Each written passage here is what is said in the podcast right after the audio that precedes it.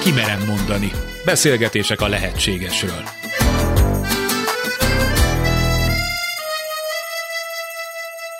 Sugár Ágnes vagyok, köszöntöm Önöket.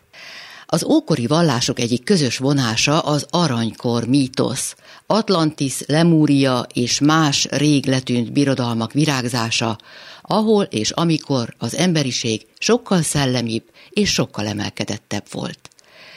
Az aranykor embere közvetlen kapcsolatban állt az Istenek világával, bizonyos értelemben kozmikus tudatossággal rendelkezett.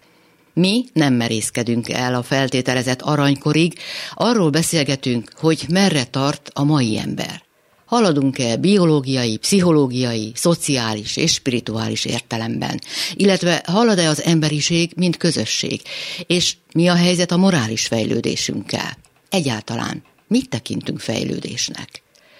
A műsor állandó vendégei Majer Máté pszichológus, pár és családterapeuta, történelemtanár, és Tar Bence László kulturális antropológus, filozófus, buddhista tanító. Mai ember, a Homo sapiens körülbelül 40 ezer, 50 ezer évvel ezelőtt jelent meg a Földön. Ez attól is függ, hogy milyen besorolást olvasunk éppen de az majdnem biztos, hogy nagyjából tízezer éve indult meg az a hihetetlen mértékű társadalmi fejlődés, aminek révén az emberi faj a Földön vezető szerephez jutott. Ennek ugye az elsődleges oka a többi élőlényel szemben a fejlettebb agyunk, a fejlettebb idegrendszerünk. Szóval először nézzük meg a fejlődés biológiai folyamatát. Ja, ami nekünk mindenképpen előnyt biztosít minden más életformával szemben a bolygón, legalábbis fejlett életformával szemben, hogy képesek vagyunk nagy tömegben együttműködni. És ezt a hiedelmeink teszik lehetővé, talán említettük is ezt már valamelyik korábbi beszélgetés során. És igazából ez az egyetlen tulajdonság az, ami elsősorban kiemel minket, mert ugye eszközt használnak emberszabású majmok is, a neandervölgyi is használt eszköz, de senki nem olyan nagy társadalmi csoportokban szerveződve tette ezt, mint ahogyan az ember, és ezáltal tudtunk domináns fajjá válni. És hát nyilván ennek vannak árnyoldalai is, a nagyobb vagy a kapacitás, ugye több tápanyagbevitel szükségességet jelent. És például azt mondják, részben az evolúciós részben a patológia felől közelítő gondolkodó kutatók, hogy mondjuk a skizofrénia betegsége az is ennek a kreativitásnak egy extremitása.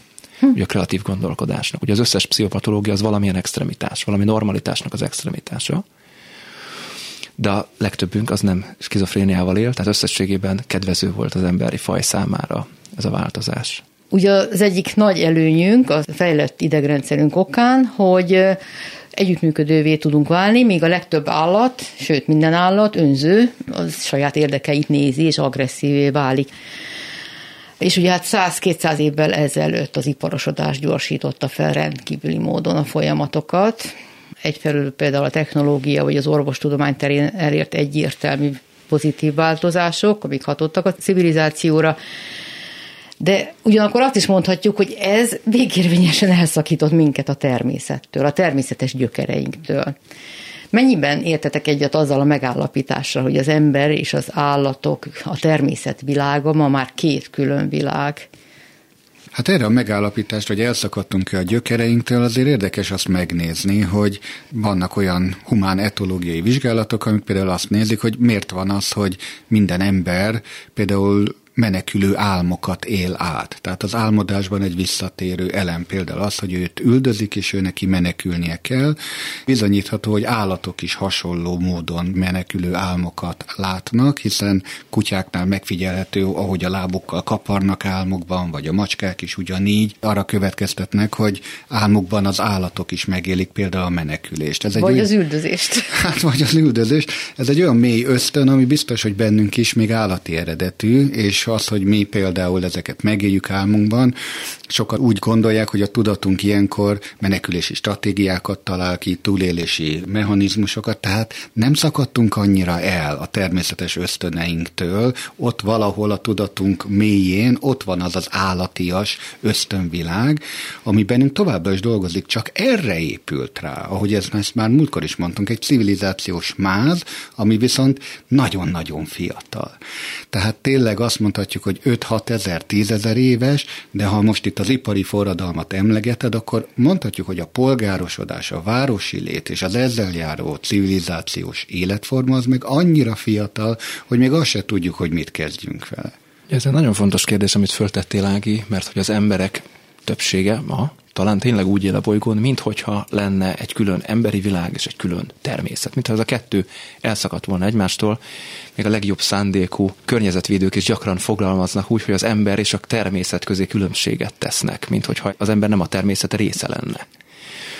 Rengeteg minden következik, ugye erőforrásnak tekintjük az összes többi élőlényt, nyersanyagokat, a mindent. Tehát gyakorlatilag nagyon kapitalisztikus gazdasági szemlélet következik ebből, ez nem egy új jelenség, ez folyamatában történt ez a változás, és még csak nem is az ipari forradalommal kezdődött, hanem fokozatosan szakadtunk el, hogy a kultúra, amiről Bence az előbb beszéltél, ahogy az rá rakódott, lettek világmagyarázataink, hogy hogy született a világ, hogy született az ember, lettek hitrendszereink, és lassacskán megmagyaráztuk, hogy mi eleinte még a világ pásztorai voltunk, és kertészei, mára pedig már csak ennek a hát édenkert romoknak vagyunk a kiszipolyozói, de közben pedig az ember nagyon is része a természetnek. Tehát, hogy azt nagyon kihangsúlyoznám, hogy azzal, hogy például betoncsüngeleket, amiket városoknak hívunk, húzunk föl, vagy beton sivatagokat, mert igazából ezek inkább sivatagok, és ilyenekben élünk milliárd számra, ez ugyanúgy egy természet, amit mi alkottunk, amit mi alakítottunk, és ez hat, visszahat ránk, visszahat a gondolkodásunkra, visszahat arra, hogy magunkról,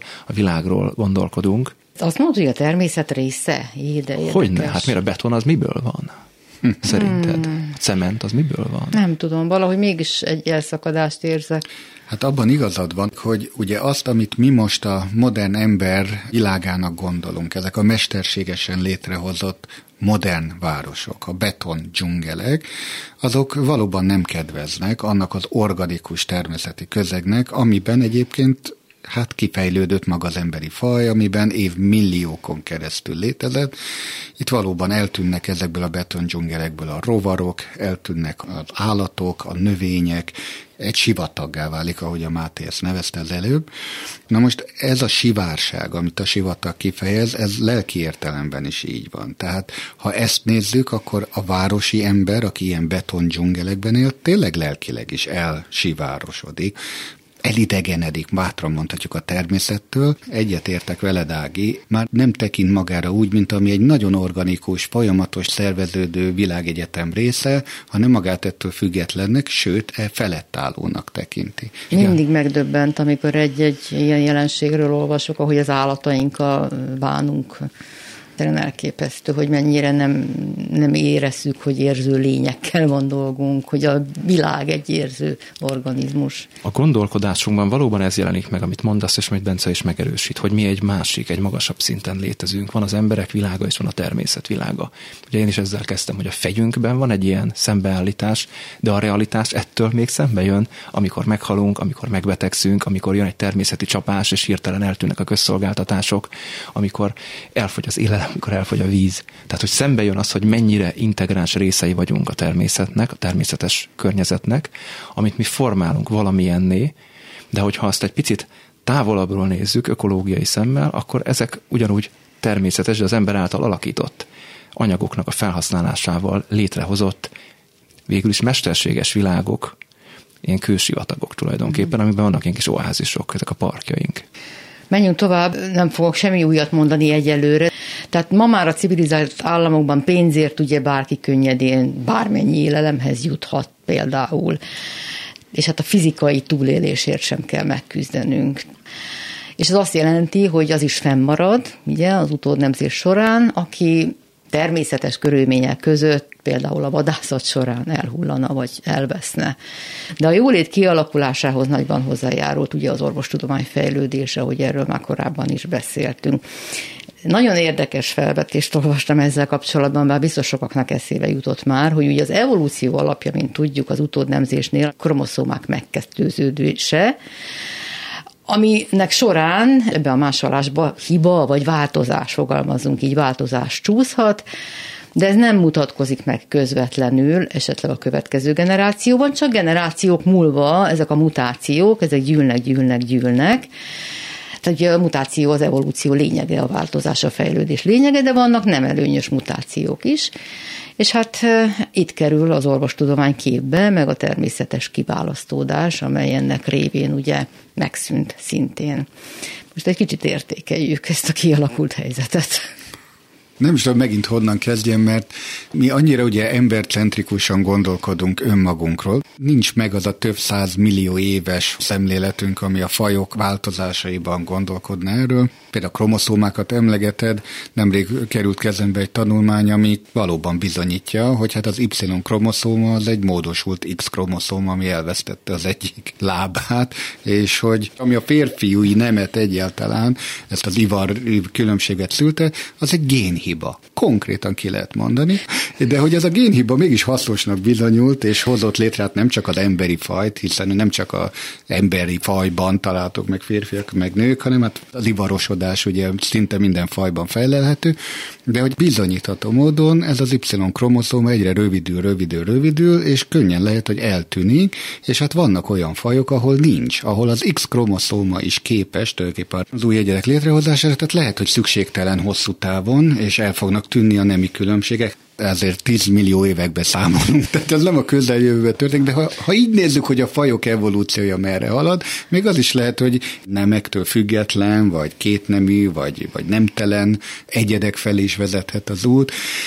Az evolúció egy végtelenül változatos játék, és félelmetes formagazdagságot hoz létre. Mi mindig csak az emberbe gondolkodunk, meg azt gondoljuk, hogy az ember állandó, és akkor itt visszakötöm a társadalomhoz, hogy mi azt gondoljuk, hogy a társadalmi állapotok, vagy egyáltalán az a fizikai környezet, amit létrehoztunk, az állandó. Mindig van áram, mindig van fűtés, mindig van élelmiszer, ezt hívjuk kényelmi társadalomnak, és az ember ezen belül helyezi el magát. Aki egy ilyen kényelmi társadalomba születik, annak fel sem merül, hogy nem folyik a csapból a víz, vagy nem tudja felgyújtani a, a villanyt, nem vesz tudomást az évszakok változásairól, ahogy mondod, az élelmiszer vásárlás az nem egy probléma, télen-nyáron bemegy, ugyanaz a választék, ugyanannyiba kerül, ugyanazt és ugyanazt. A, ugyanannyiba kerül, az nem mindig fedi a valóságot, de hát, egyébként igazad van. Nagyjából, tehát elveszti ilyen értelemben azt a létmegélést, hogy a világban változás van.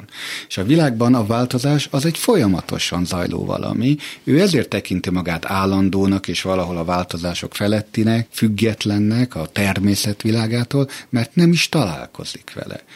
Én ezt egy civilizációs átoknak gondolom, és egy teljesen hamis énképet szül, erről már sokszor beszéltünk, ahol az emberek túl sokat gondolnak magukról. Nem tudják azt elképzelni, hogy ők tényleg egy organikus változás egy állomása, és nem a végső állomása. Ez még nem a csúcs. De aki abban gondolkodik, hogy most élek, és ez az egy életem van, az miért gondolna az előzőekre, meg az utána jövőkre? Hát ez igaz. Uh-huh kettős dilemmát vetsz fel, Ági. Ugye az előbbi kérdéseddel arról beszéltél lényegében, hogy a, egyrészt a jóléti túltermelés, másrészt pedig az orvostudomány révén kikapcsoltuk a természetes szelekciót, és ezáltal elkezdtek földúsulni a génhibák a populációban. És ez valid, ez egy tény, amit nem szexi kimondani. Nem szoktunk kimondani.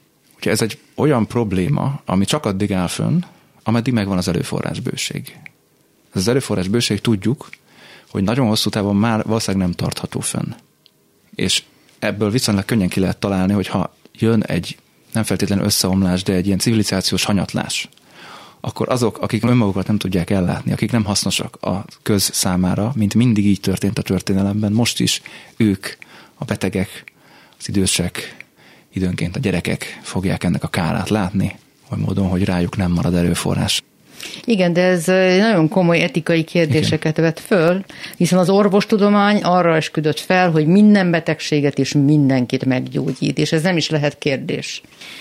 Az orvostudomány valóban elképesztő pontosággal kezdi megismerni azokat a biológiai mechanizmusokat, amik éltetik ezt a szervezetet, és valóban meg tudják hosszabbítani az emberi életet, kiküszöbölni olyan betegséget, egyrészt az élet minőséget javítva ezzel, másrészt az élet időnek a hosszát. De ahogy ezt mondtuk, ez felvett társadalomfilozófiai kérdéseket is, hogy önmagában az, hogy valaki sokáig él, és ezek most nyilván provokatív gondolatok, amiket mondok, hogy mit kezd az az ember magával, aki ilyen sokáig él, hogy, hogy ő talál-e értelmet a saját életének. Ezek nagyon komoly pszichológiai kérdéseket vetnek fel, hogy mi az élet értelme, meddig látom értelmét egyáltalán létezésemnek, például ha kizárnak engem a hasznos tevékenységek köréből, nyugdíjba küldenek nyugdíjkorhatár után megfigyelhető, elképesztő mértékben romlik az emberek életminősége, és nagyon sok ember hamar meg is hal a nyugdíjazás után, mert nem látja már értelmét az életben maradásnak.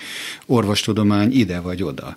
Tehát úgy tűnik, hogy ez a pszichés komponens az nem kivehető ugye az életminőségből, amihez kell cél, értelem, a hasznosság érzete, és az orvostudomány hát hiába törekszik erre, talán itt az embert egy ilyen holisztikusabb képben kéne szemlélni, ahol a, a pszichés folyamatok legalább annyira fontos szerepet játszanak. Igen, most nagyon kényes kérdésnél tartunk valóban.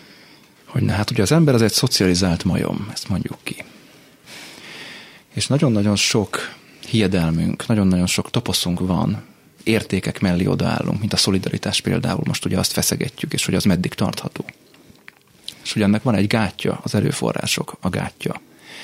És ez olyasmi, ez egy olyan tény, amire egyszerűen nem akarunk ránézni, de ez például az, amikor az emberrel szembe jön a valóság, szembe jön a természet.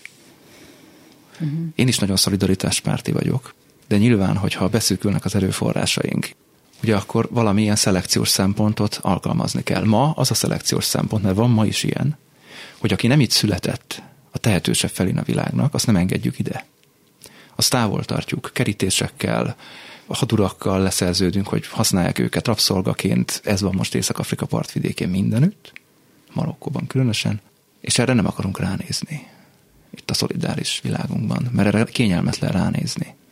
És amire nagyon sokan fölhívták az utóbbi időben a figyelmet, hogy pont azért, mert ahogy az ökológiai válság egyre inkább részben a melegedés, részben más korábban tárgyalt hatások miatt egyre inkább halad előre, a Földnek bizonyos részei egyre kevesebb embert fognak tudni eltartani, és ezek az emberek ezek nem illedelmesen éhen halnak ott, hanem el fognak onnan indulni százmillió vagy milliárd számra, és ezekkel valamit kezdenünk kell. És ma elképzelhetetlennek, morálisan elképzelhetetlennek gondoljuk, hogy hát kerítés, de a történelem meg ezt mutatja. Hát most hú, de negatív világképet kezdünk de, itt felrajzolni, vagy itt... jövőképet, hogy, hogy tényleg erre haladni az emberiség. Ez a következő kérdésem, és semmit sem tanulunk, semmit sem fejlődünk. Ha a múlt ezt mutatja, akkor így lesz a jövőben is? Ez a legvalószínűbb forgatókönyv. Hát amit a Máté mond, igen, hogy véges erőforrások miatt van ez így. Ezt be kell látni, hogy egy zárt rendszerben élünk, ez kétségtelen. Itt valóban végesek az erőforrások. Nagyon konkrét jövőkutatók az 50-es években úgy gondolták, hogy ha az emberiség eléri a Földön a 4 milliárdos küszöböt, akkor teljes gazdasági összeomlás és éhhalás lesz. Hát most ennek a duplája az emberi populáció létszáma, és nem omlott össze azért a világgazdaság és a civilizációnk, hanem meg tudott küzdeni ezzel a helyzettel. Hát a legtöbben ebben bíznak, hogy na majd az okos, az intelligens ember, az majd a műhús, és az egyéb új találmányok révén megmenti az embereket és a földet. Hát ugye ez a várjuk a csodafegyvert. De te látod, hogy igaza van annyiban, hogy a 4 milliárdnál nem omlott össze a föld. Igen. Nem, volt, nem volt pontos a becslés. Egyrészt nem volt pontos a becslés, illetve olyan folyamatokat vettek figyelembe, amelyeken sikerült változtatni. Egyébként pontosan az ipari termelés, az ipari mezőgazdaságnak az elképesztő térhódisása áll mögött, hogy ez mégsem történt meg, de az is kérdés, hogy hol. Tehát ugye ez egy nagyon lokális kérdés. Erről már nagyon sokat beszéltünk, hogy itt a 21. században elképesztő idő eltolódások vannak, vannak helyek a Földön, ahol ős kori állapotok uralkodnak, van, ahol középkori állapotok uralkodnak, és van, ahol egyébként már mondhatjuk, hogy 22. századi állapotok uralkodnak, egymással párhuzamosan. Kik vannak jobban kitéve ennek az ökológiai válságnak? Nem a kőkorszakiak, nem az ókori állapotok között élők, akik kézi munkával, kézi erővel, külső erőforrások nélkül tartják fent a maguk egyszerű, de, de mondhatjuk, hogy élhető életét, hanem azok, akik nagy mértékben tényleg ezekre a külső erőforrásokra támaszkodnak, a nagyvárosiak, a megapoliszokban, a 10-20 milliós óriás városokban élők, akiknek semmiféle közvetlen kapcsolata az adás elején említett természet világával már nincsen. És annyiban talán hadd vitatkozzak veled, Bence, hogy akik megapoliszokban élnek általában, még ha nyomorgók is, viszonylag magas már a túlélés szempontjából viszonylag magas életszínvonalon tudnak létezni. Tehát olyan, hogy nem tudom, éjjel egy hajléktalan egy nyugati nagyvárosban, olyan nem szokott történni. Ehhez képest uh-huh. azok, akik a őskori, ókori szinten élnek, kőkori szinten élnek, ők nagyon sokszor olyan területein élnek a világnak, amik a leginkább sújtottak az ökológiai válság, a klímaváltozás hatásaitól, és egyszerűen nem tudják folytatni az életmódjukat, mert kiszárad, vagy megváltozik a klíma annyira, hogy nem tudom, elfogy a hal. Kérdezett, hogy mi, mi fele haladunk, hát én azért azt gondolom, hogy például a tudás, önmagunkról szerzett tudás, a tudás alapú társadalmak azért nagyon erősen átformálták az ember képet. Akkor is, hogyha ezt még mindig egy nagyon gyermekdebb színnek gondoljuk, mégis sokkal, de sokkal több tudása van az embernek önmagáról, mint valaha volt akár a belső folyamatairól, akár a világ dolgairól, és ez formálja, igenis formálja az embereknek az önmagukról alkotott képét, és azt, hogy egyáltalán mit várhatnak az élettől.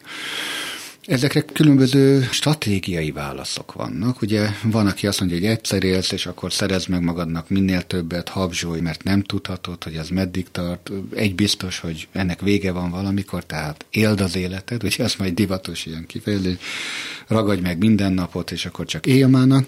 Hát azért hála Istennek én azt gondolom, ez műveltségi szín, az értelmiség, ha lehet mondani, ezen azért túllát. És azt gondolja, hogy ez az önmagában tekintett szerzésvágy, felhalmozás, bemehetek én egy áruházba, és megvehetem az összes árut, ha van pénzem rá, ami ott van. Na de miért tenném ezt? Mit kezdjek vele? Tehát a cselekedetek mögötti értelemkeresés azért az ma egy általános motiváció. Az Igen, ért, hát nem az csak az értelmiség. Na jó, és hát hány százalékra teszed az értelmiséget? Mondjuk nem diploma kérdése nyilvánvalóan. Nem, meglepően alacsonynak. Én azért ezt egy ilyen 8 százalék hát köré igen. tennem, igen. A kihívás, hogyha egy picit pozitívabban akarom megfogalmazni és átkeretezni, akkor tulajdonképpen Na végre, az, Máté, ragad a pozitivizmus. Tulajdonképpen az, hogy hogyan tudjuk elérni békés eszközökkel, hogy a mostani 8 és lassan majd 9 milliárd embernek a, tehát ezt a lélekszámot, ezt levigyük, fenntartható szintre, és úgy osszuk el ezeket az embereket a világban, meg az erőforrásokat nekik, hogy ők létezni tudjanak. Elég érdekes felvetést olvastam, mit szóltok hozzá. Szóval tulajdonképpen arról van szó, hogy eljutottunk arra a szintre, hogy veszélybe került a föld, veszélybe került a létezésünk, tehát mi magunk vagyunk a rendszer hiba. Egy zsákutca az emberiség. Nem mi magunk, hanem ahogy élünk. De mi okozzuk azt, ahogy élünk. Ezt tudjátok, hogy én, mint kulturális antropológus, igenis ennek a humán etológiai részét is fontosnak tartom, tehát hogy az emberi viselkedést igenis hasonlítsuk sok esetben az állatoknál megfigyelhető viselkedési formákhoz. Itt azt mondtad, hogy maga a társadalom és a társas életformák okozzák ezt a fajta pusztító magatartást. A fejlettségünk. A fejlettségünk, ez így van, de ha megnézzük például a hangyákról, elképesztő mennyiségű tanulmány született, hogy például egy bolynak mekkora az a mérete, mekkora az a populáció szám, ami még úgymond nem káros a környezetére. Ugye van egy bizonyos egyet szám, ami felett a bolyok képtelenek önmagukat azon a területen eltartani, ahol vannak, és onnantól vándorolniuk kell, és akkor onnantól elindul egy új területfoglalás, és az a fajta pusztítás, amit egy ilyen új hangyaboly jelent annak a környezetnek, ahova megérkezik, az idézélve felbecsülhetetlen az ott élő fajok számára, és hogy ebben van egy önszabályozás, mert az addig megy, ameddig eh, hát eh, ugye a természetes ellenségek ugye szintén el nem szaporodnak, és akkor van egy ilyen populációtartás. Az emberrel kapcsolatban, hogy most a párhuzamot meghozzam, megint kegyetlenül hangzik, amit mondok, de mint etológust kérem, hogy mindenki csak így hallgassa, ez nem az én privát véleményem, hogy az embernek nincs természetes ellensége. Tehát nincs természetes szelekció, nincsenek már meg azok a külső korlátozó tényezők, beleértve a betegségeket, mert Számunkra egyébként nem a nagy ragadozók, hanem a mikroorganizmusok jelentették a legnagyobb ilyen szabályozó rendszereket. Ezeket a modern orvostudomány elég jól kivédi, és ez, ez okozza tulajdonképpen ezt a felborult állapotot. Amikor arról beszélünk, hogy a természetes szelekciót kikapcsoltuk, akkor ez valójában azt jelenti, hogy ezt időben eltoltuk. Mert ha fenntartható lenne az, ahogyan létezünk, akkor kapcsoltuk volna ki. De mint arra nagyon-nagyon sokan klímakutatók, ekológusok, közgazdászok ma már fölhívják a figyelmet, hogy igazából a gyerekeinkkel, az unokáinkkal fogjuk megfizettetni ezt az erőforrásbőséget. és ezt az energiapazarlást, amiben élünk. És akkor a természetes szelekció az valamilyen formában, egy civilizációsan torzított formában az újra érvényesülni fog. Én azt gondolom, hogy nem az energia bőséggel van itt a baj, mert erre valóban elképesztő sok kutatás irányul, honnan tudjuk ezt az energiát előállítani. Mondod, hogy a jövőben fenntarthatóvá tudjuk. Ha ez csak energia kérdése lenne, én elég optimista vagyok, techno-optimista mondjuk ki, hogy a technológia ezt meg fogja oldani. Amit nem tud megoldani, ez az idő. Az idő. Az, hogy ahhoz, hogy bizonyos dolgok megteremthetők legyenek, például megnőjön egy növény, és az elfogyasztható legyen, azt nem lehet felgyorsítani. Bármennyire tesznek erre egyébként kísérleteket, és csak azért nevetek, mert láttam ilyet, és borzasztó, vagy legalábbis teljesen abszurd, amikor három nap alatt megnövesztenek egy salátát, de hát annak a tápértéke az nulla gyakorlatilag, az már csak egy kirakat növény, egy műanyag.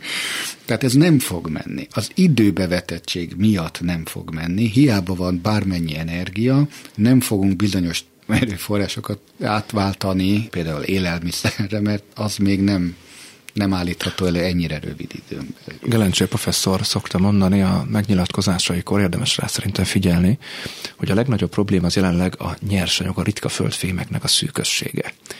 Ő azt mondja, azzal érvel, hogy egyszerűen nincs annyi ritka földfém, hogy a ma fenntartatónak mondott energiatermelési formák, napelem, szélkerék, stb., hogy ezekre át tudjuk állítani a Földet. Ugye ezeknek is véges az élettartama, és azt mondja, hogy egyszer le tudjuk cserélni az összes autót elektromosra, de a kétszer már nem. Tehát amikor azok tönkre mennek, persze addig fejlődhet a technológia, lehet, hogy kiváltjuk más anyagokkal, ez előfordulhat, de eddig, és akkor itt kapcsolódnék még hozzá, Bence, hogy ez az időt mondod, és nagyon helyes, ugye rövid az idő, ami alatt nagy változásokat kéne eszközölni technológiailag.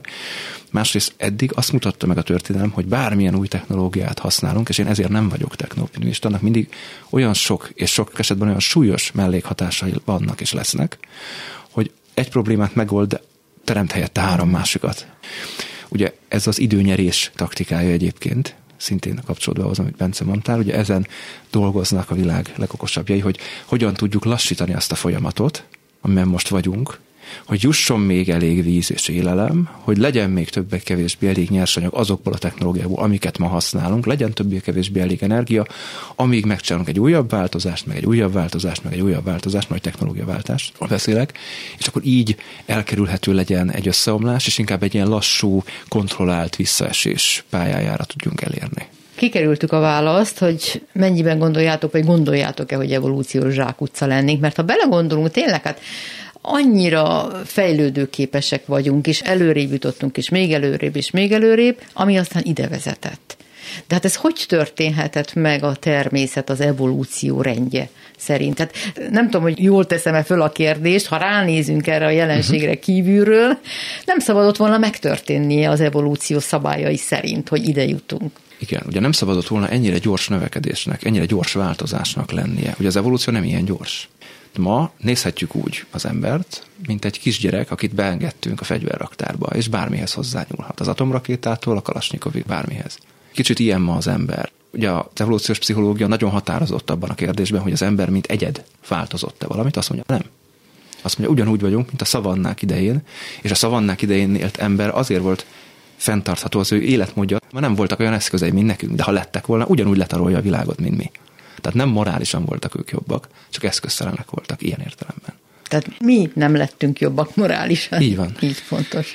Kérdést itt tetted fel, hogy evolúciós zsákutca vagyunk-e? Hát azért én itt pálcát török, azt gondolom, hogy nem. Nem az ember maga, az emberi faj zsákutca, hanem a civilizációja, amit létrehozott. Az most per pillanat egész biztosan a zsákutca. Oké, hogy megtörtént, de hogy történhetett meg? Hogy tudtunk idáig eljutni? Hát, Miért nem blokkolódott előtte, hiszen nem szolgálja az evolúció? Hát így, így, amit a Máté mond, hogy pszichésen nem értük utol a technológiát, amit birtokolunk. A technológia megelőzött bennünket, és olyan mértékű hatást tudunk gyakorolni a környezetünkre ezeknek a technológiáknak a segítségével, amelyeknek a hatásaival nem számolunk, és nem fogjuk fel, mert az ösztöneink és a lelki beállítódásunk azok a pillanatnyi, rövidtávú haszonszerzése irányulnak. A napi jólétre nincs bennünk az a fajta teleológikus, távolban néző szemlélet. A tele az csak annyit jelent, hogy távol. Mi lesz ott a messziségben? Mi lesz ennek a következménye?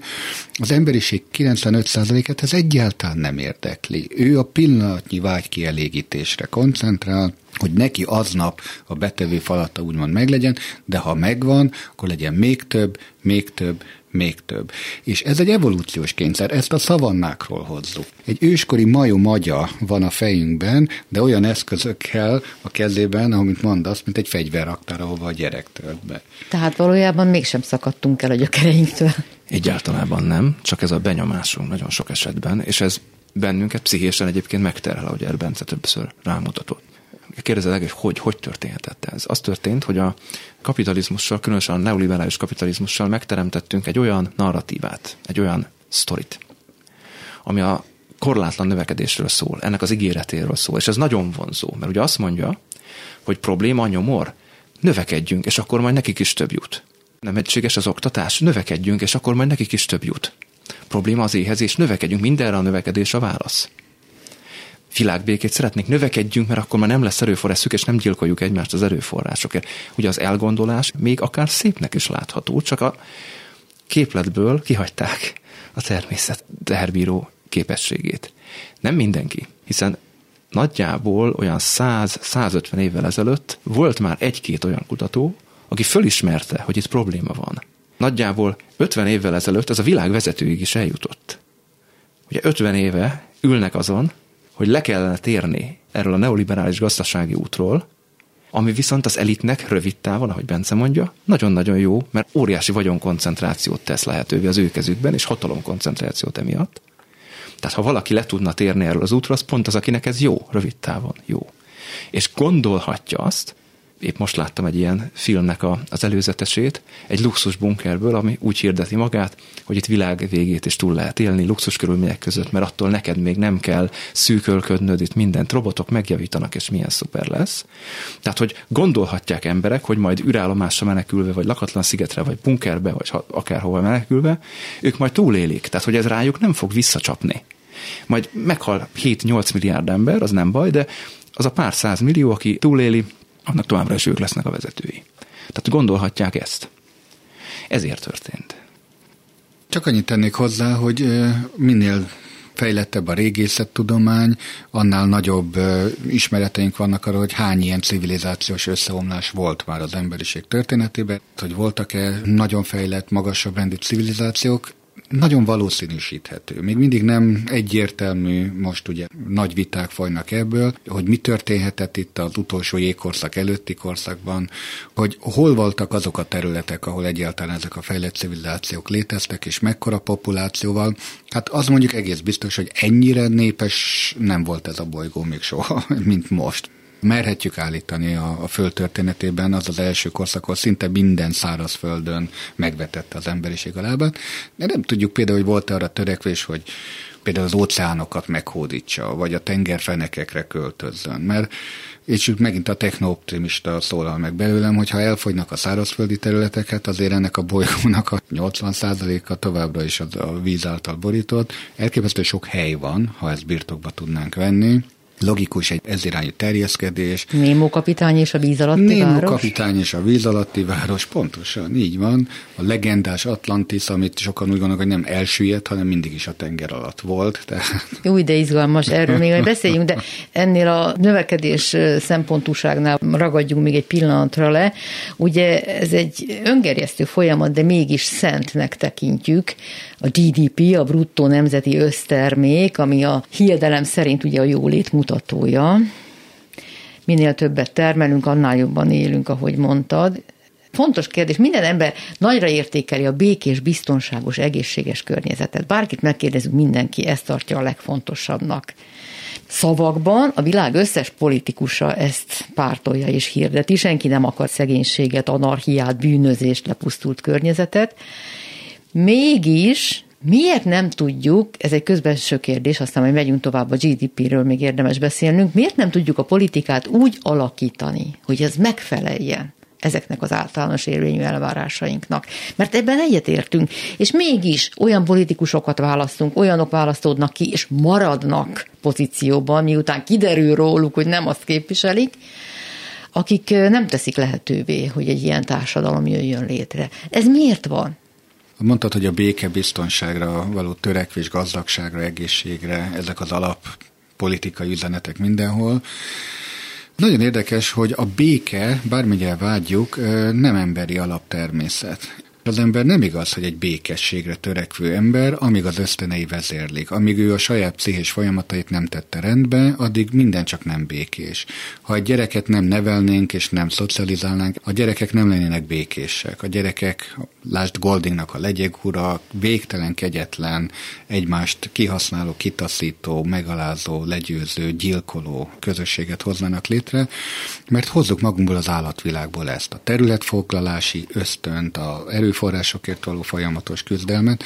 Nem igaz, hogy az ember alapvetően a békességre törekszik, bár vannak olyan vallásfilozófiai nézetek, akik meg pont azt mondják, hogy de hát ez nem igaz. Ha valójában tényleg egy bőségben tartanánk az embereket, és már egy gyerek egy olyan bőséges társadalomban születne, ahol nem kell neki ezekért az erőforrásokért semmit se tenni, már erről is beszéltünk, például lenne egy nemzeti alapjövedelem, minden ember megkapná, és a léthez való alapvető szükségleteit csak úgy megkapná, nem kéne érte küzdenie, akkor beköszönhetne valamiféle világbéke. Hát én azt gondolom, ha a kicsinyek társadalmát nézzük, a jólétben élő kicsinyekét, ott is látjuk, hogy a figyelemért, az elsőségért, a vezető pozícióért ugyanígy képesek rombolni és pusztítani. Így van, ugye lényegében azt hiszem, hogy két kérdést tettél föl, Ági. Az egyik, hogy hogy jutottunk ide, és a másik meg, hogy hogy lehet, hogy ezt most így működtetjük. Igen. Ugye, hogy jutottunk ide, az, az egy pici történelmi visszatekintést követel. Mi volt a kapitalizmus előtt? Mire cseréltük le ezt a sztorit? Hát lényegében a feudalizmusnak mindenféle változatai, meg az abszolutizmus voltak, a, bár az már ment át a kapitalizmus irányába. Ugye ez egy folyamat volt, egy átmenet volt, de ugye az előző történet, az előző narratíva arról szólt, hogy vannak Isten által kiválasztott különleges, bölcs, erényes, stb. emberek, ők a nemesek és az uralkodó osztály, mindenki más nekik van alárendelve, ezért a szűkös erőforrásokat úgy kell elosztani, hogy nekik jusson a legtöbb, hiszen ők a legkiválóbbak, és ők majd ezzel a lehető legjobban fognak gazdálkodni. Ugye ez egy fenntartható modell volt, mert nem nagyon tudott növekedni gazdaságilag, és ezért minden igazságtalansága ellenére is ez akár csak a még azt megelőző antik birodalmak, vagy az azt megelőző akár városállamok, vagy az azt megelőző törsi társadalmak, minden innen nézve morálisan visszásságokkal együtt, ezek mind fenntartható rendszerek voltak.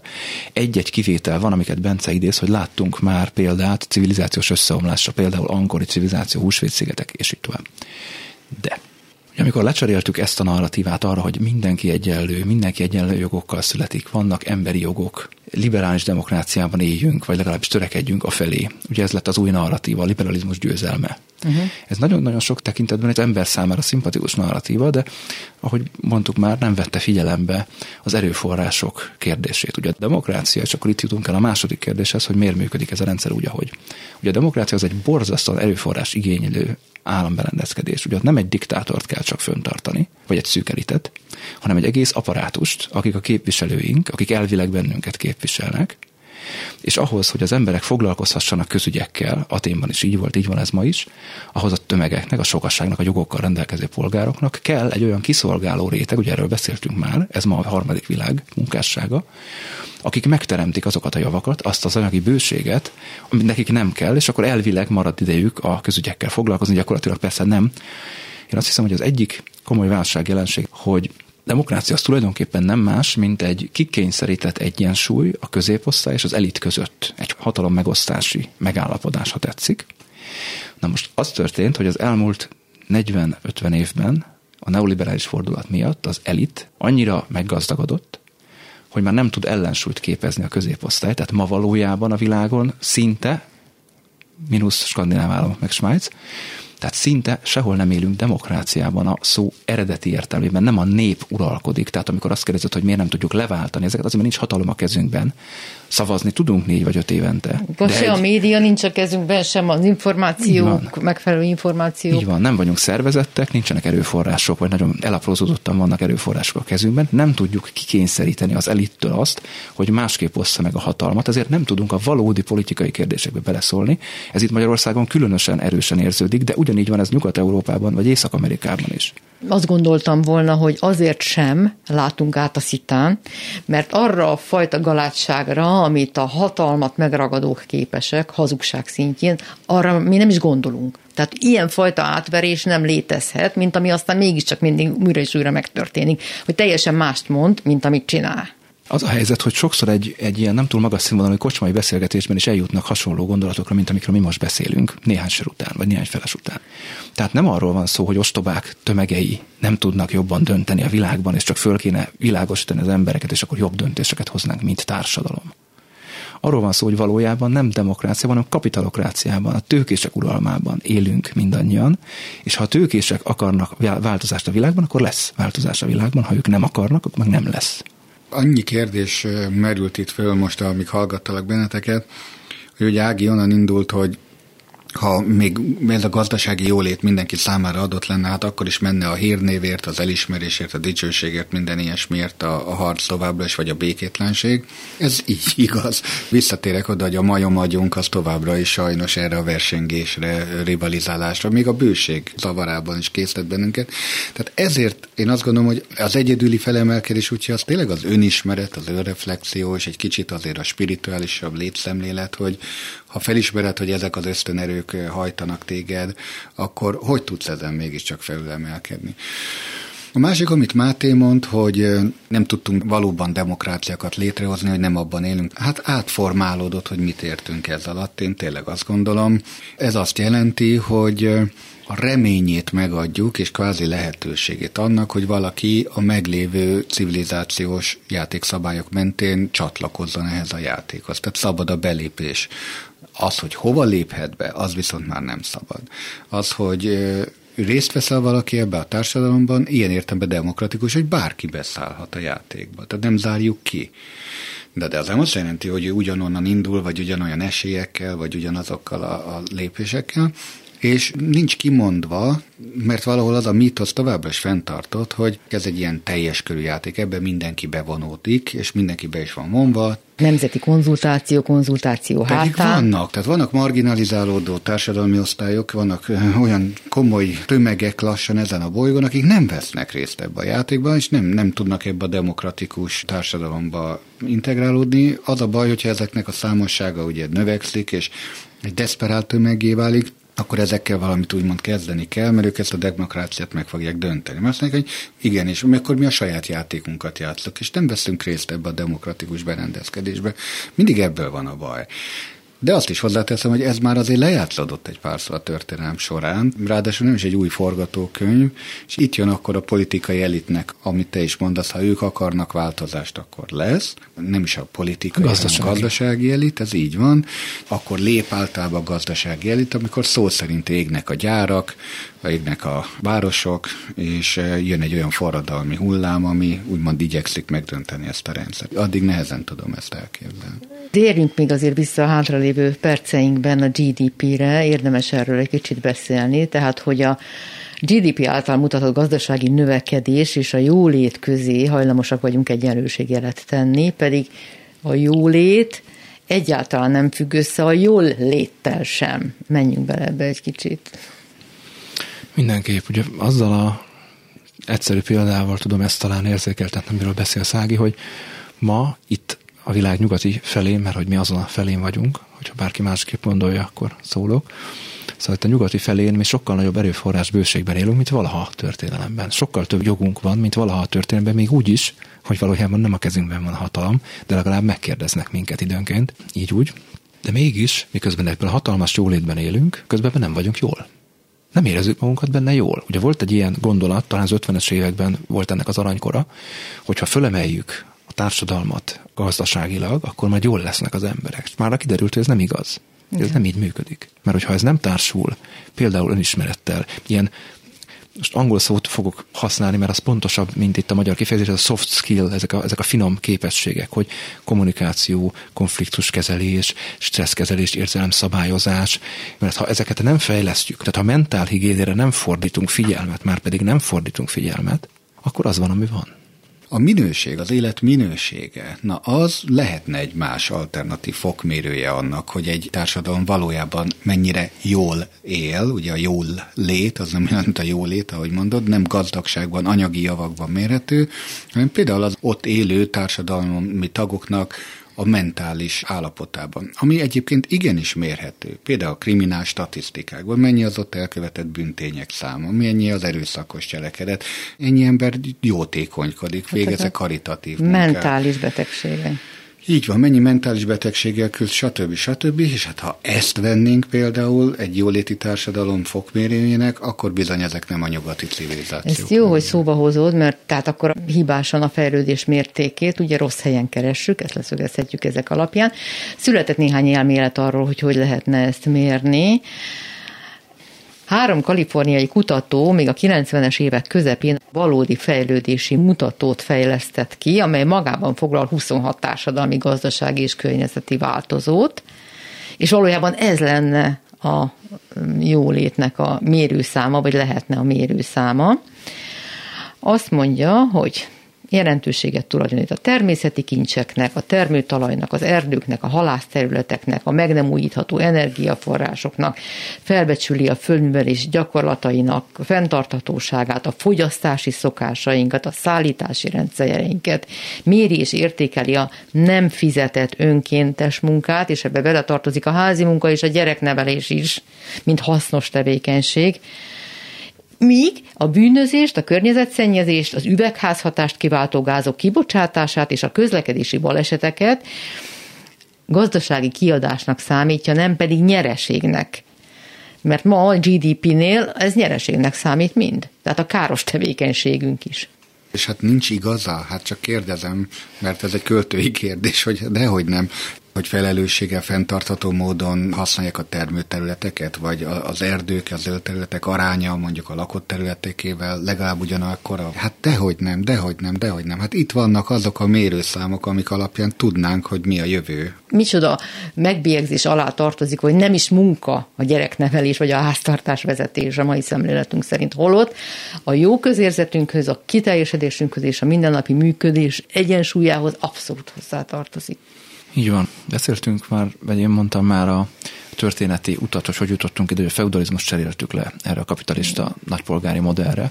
Ez valójában a nagypolgárságnak az érdekeit szolgálta. Az összes forradalom, amit a 19.-20. században láthattunk, az mind alapvetően arról szól, hogy átlépjünk az előjogokkal védett, de egyébként már gazdaságra lecsúszó rétegek politikai súlyának a eliminálásából a gazdasági súly politikai tőkévé konvertálásáig, hogy bonyolultan fejezzem ki magam, ez azt jelentette a gyakorlatban, hogy ha van pénzed, akkor van szabad az asztalnál, ha meg nincs, akkor meg nincs. Ez nagyon egyszerűen ezt jelenti, és ez két előjog garantálja, az egyik a magántulajdon korlátlansága, a másik pedig a magántulajdon örökíthetőségének a korlátlansága. Tehát van, aki saját erejéből lesz tehetős, van, aki pedig pusztán csak megörökli azt. Ezt általában nem szoktuk igazságosnak tekinteni, de így van a gyakorlatban. Hm. Miért nem tudnak ezek a szemléletmódok győzedelmeskedni? Miért értünk egyet a kocsmaasztalnál, vagy akár itt a stúdióban, és aztán minden marad a régiben? Azt talán még nem mondtuk, nem hangsúlyoztuk ki, hogy itt azért nagyon-nagyon összetett rendszer szintű folyamatokról van szó. Ugye a rendszer szemlélet, ezzel dolgozunk mi, pár és családterapeuták, azt mondja, hogy minden rendszer törekszik két dologra, egyrészt az állandóságra, másrészt a változásra. Ez nincs másképp az emberiség fajának nagy rendszerével sem vagy hogyha kisebb közösségi egységekre, nemzetállamokra, stb. bontjuk, akkor sem. De hogy rengeteg fék van a változással szemben, nem jogi fékek ezek, hanem inkább szokásjogi, kényszerek és függőségek rendszere, ami nagyon-nagyon megnehezíti, hogy ebből a rendszerből ki tudjunk lépni.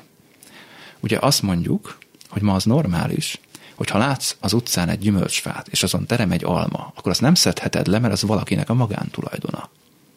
Ezt a koncepciót tömegesen elfogadjuk, és ha leszeded, az lopás. csak pénzért lehet megvásárolni azt az almát, hogyha azt valaki eladja, ezt ma normalitásnak fogadjuk el. Ezzel rákényszerítünk tömegeket pénzhasználatra. És például nem lehet halászvadász gyűjtögető módon élni. Tehát nem lehet ilyen értelemben kilépni ebből a rendszerből. Ha el akarsz venni egy ökofalut csinálni, akkor meg kell vásárolnod pénzen azt a területet, ahol aztán majd ökológiai művelés alá vonod a földeket, de ugyanúgy fizetned kell az adót. Nagy valószínűséggel ugyanúgy a közszolgáltatásoknak legalább egy részét igénybe veszed, amihez pénzt kell valamiből termelned. Tehát nem vonulhatsz ki ebből a rendszerből. Ugye nem akarok álszennek tűnni. Tehát én pszichológusként magánpraxisban dolgozva jellemzően inkább a tehetős réteg számára kínálom ezt a szolgáltatást. Akik nagyvállalatoknál dolgoznak, vagy azokat tulajdonolják, akik állami intézményekben vannak, magas pozíciókban, és hosszan sorolhatnám, hogy még hol. És ki tudják fizetni a terápiát. És ki tudják fizetni, ezáltal én nekik segítek, őket szolgálom ki, de hogyha ez a rendszer összeomlana, akkor hozzám sem tudnának, legalábbis ilyen áron biztos nem járni. Ugye van egy olyan nagyon furcsa sajátossága pont a mentálhigiénének, hogy óriási probléma, hogy ma Magyarországon a pszichológiai, pszichiátriai ellátást az elsősorban a magánpraxis végzi, mert állami helyek alig-alig vannak, tisztelet a kivételnek, nagyon rossz fizetés mellett, és nagyon túltelítve, ha egyáltalán vannak. Közben pedig van egy ilyen morális ítélet velünk szemben, hogy tessék provónó, tehát hogy ingyenes szolgáltatást nyújtani a rászorulóknak. De amikor elmegyek a boltba, amikor kihívok egy szakembert, akkor ő nem fog provónó nekem dolgozni, mert hogy én ugye segítő szakmába dolgozom. Ez egy visszásság. Egy az egy milliárd visszásságból, ami rendszerben van. Igen. No, hát akkor nem jutottunk a végére, válaszokat sem nagyon tudunk, részmegoldásaink, ötleteink vannak, megállapításaink, de folytassuk, érdemes, legközelebb egy hét múlva. Tarbence Lászlónak és Majer Máténak köszönöm, hallgatóinknak is a figyelmet, Rózsahegyi Gábornak és Horváth Ádámnak pedig a segítséget a műsor létrehozásában. Sugár Ágnest hallották, viszont hallásra. Kimerem mondani. Beszélgetések a lehetségesről.